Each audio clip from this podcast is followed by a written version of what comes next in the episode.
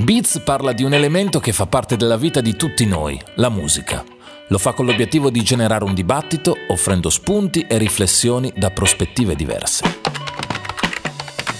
Oggi vi chiedo di chiudere gli occhi e provare a immaginare. È il 1971, un trentenne è seduto al pianoforte, è uno Stanway in una bella stanza in una villa a circa un'ora da Londra e prova un accordo, poi ne prova un altro, poi gli viene un'idea, appunta delle frasi su un foglio, scrive Imagine there's no heaven, poi scrive anche It's easy if you try e da qui in poi insomma sappiamo tutti com'è andata a finire.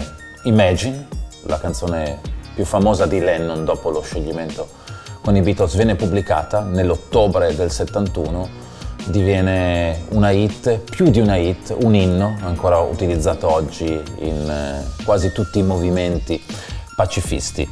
Vi chiedo di continuare a, a immaginare, togliete da tutta questa storia che conoscete un piccolo dettaglio, la pubblicazione, la pubblicazione del brano. Lennon scrive Imagine ma non lo pubblica, se lo tiene per sé Sicuramente lo conoscerà Yoko Ono, che stava di fianco a lui, gli amici, non tutti. McCartney secondo me non l'avrebbe mai ascoltata, quindi toglie la pubblicazione. Cosa succede? In questa puntata di Beats voglio parlarvi di un universo che potrebbe essere parallelo rispetto al mondo della musica così come l'abbiamo conosciuto fino ad oggi. Un universo nel quale un cantante potrebbe decidere di non pubblicare la propria canzone ma di farla comunque circolare e magari anche di guadagnarci tantissimi soldi.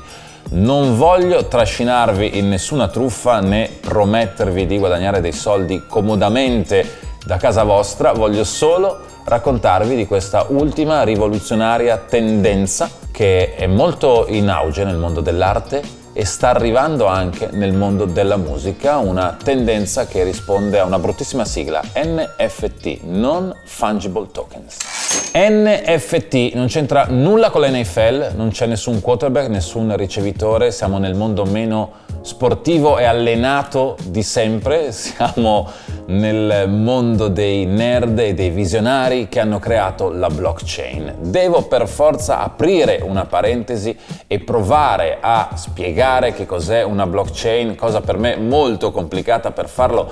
Eh, citerò la criptovaluta più famosa al mondo, i bitcoin creati nel 2009 dal misterioso eh, Satoshi Nakamoto. La moneta, insomma, ne avrete sicuramente sentito parlare, ha vissuto alti e bassi, ma si basa su un assunto.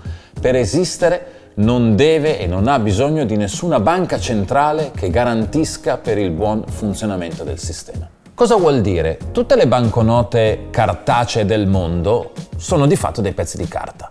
Acquisiscono valore perché sono stampati dalle zecche e su questi pezzi di carta viene messa una firma. Questo rende in qualche modo valide quelle banconote. Se così non fosse, la banconota da 10 euro sarebbe semplicemente un foglietto di carta rosso. Per i bitcoin non funziona così, non c'è nessuna banca a garanzia. Tutti i possessori di bitcoin però fanno parte di un sistema di mutuo riconoscimento che in qualche modo rende validi i bitcoin, ma succede molto di più.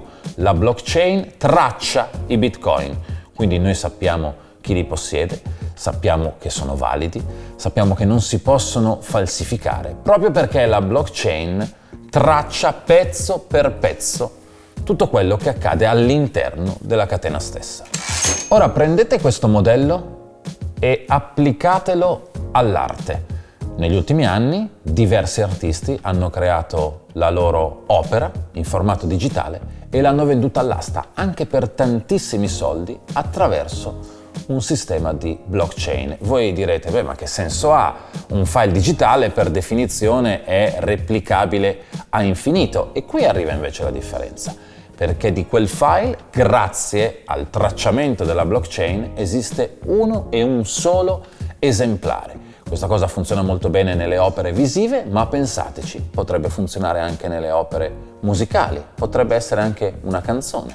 L'11 marzo scorso la famosa casa d'aste Christie's ha venduto un pezzo, un'opera unica digitale di un artista americano che si chiama Beeple per 69 milioni di dollari non ho sbagliato a dirlo, 69 milioni di dollari che rendono tra l'altro Beeple, questo artista, il terzo artista vivente più caro. Ora, non sono tutti Beeple, certamente, ma sono tantissimi gli artisti che stanno vendendo opere per svariate migliaia di eh, dollari attraverso la blockchain. Tra queste opere iniziano a esserci anche delle canzoni o comunque delle opere musicali. Per esempio Dead Mouse, che è un eh, DJ producer canadese piuttosto importante e influente nel mercato, alla fine del 2020 ha messo in vendita 6.000 pezzi unici. Erano eh, opere musicali mh, mm, che vivevano anche di opere visive. Erano, diciamo, venduti questi pezzi come dei rari pezzi unici digitali. 6.000 pezzi, Dead Mouse ha collezionato 100.000 dollari. La domanda è cosa succederebbe nel mercato se si iniziassero a vendere in questo modo le canzoni, magari artisti importanti che invece che pubblicare dischi vendessero le proprie canzoni come opere uniche digitali, una nuova frontiera, una nuova frontiera che comunque seppur scoperta da poco a dicembre 2020 aveva già fatto e ha già fatto registrare 8 milioni di dollari di scambi. Vi ricordate Mike Shinoda? Mike Shinoda è stato un'icona della musica dei primi anni 2000 con la sua band, i Linkin Park, ha venduto 100 milioni di dischi, qualcosa del genere, insomma, uno che sa come fare musica e che sa come fare musica di successo. Di recente ha pubblicato un suo singolo su tutte le piattaforme, si chiama Happy Endings, il suo singolo, e poi in parallelo ha creato 10 pezzi unici, 10 clip insieme a un illustratore ha venduto questi 10 pezzi unici su un sito che si occupa di queste transazioni e ha raccolto 30.000 dollari, dichiarando poi che per eh, raccogliere la stessa cifra avrebbe dovuto streamare 10 milioni di volte la canzone.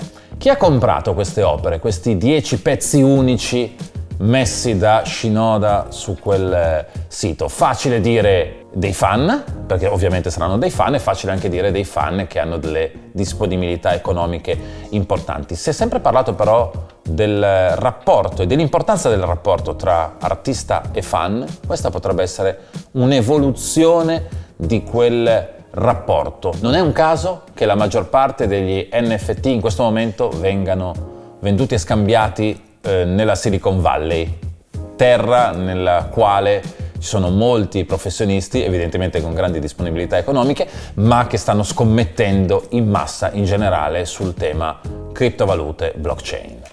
Lo so, sono argomenti un po' complessi, complicati, ci vuole visione per comprenderli appieno. Un esempio eh, però che forse rende bene l'idea è quello con le fotografie. Una fotografia di un grande maestro, che ne so, di Mario Testino, può essere acquistata per poche decine di euro, metti una bella cornice, te la metti in casa ed è bellissima. È una fotografia di Mario Testino. Se però vuoi quella fotografia in originale, presa direttamente dal fotografo o dalla galleria d'arte che rappresenta il fotografo, la stessa identica, con però una certificazione sul retro, vale tantissimi soldi, migliaia e migliaia, e ne varrà probabilmente sempre di più.